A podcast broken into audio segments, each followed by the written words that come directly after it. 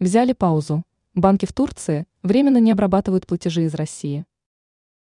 Банки в Турции не осуществляют денежные переводы как из России, так и в страну, сообщают источники из госбанков республики. Турецкие экспортеры сталкиваются с отказом банков проводить денежные переводы из России. Решение по ситуации со сложностями денежных переводов из России в Турцию может быть найдено до конца недели, пишет РИА Новости со ссылкой на источники из госбанков.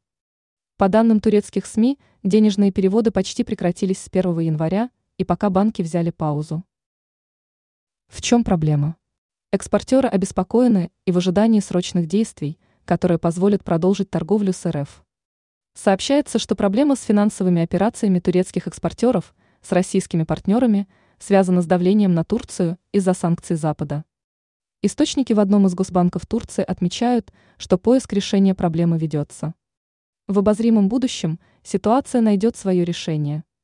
Ранее в МИД Турции заявили, что Анкара не поддерживает односторонние санкции против Москвы, но не позволит их обходить.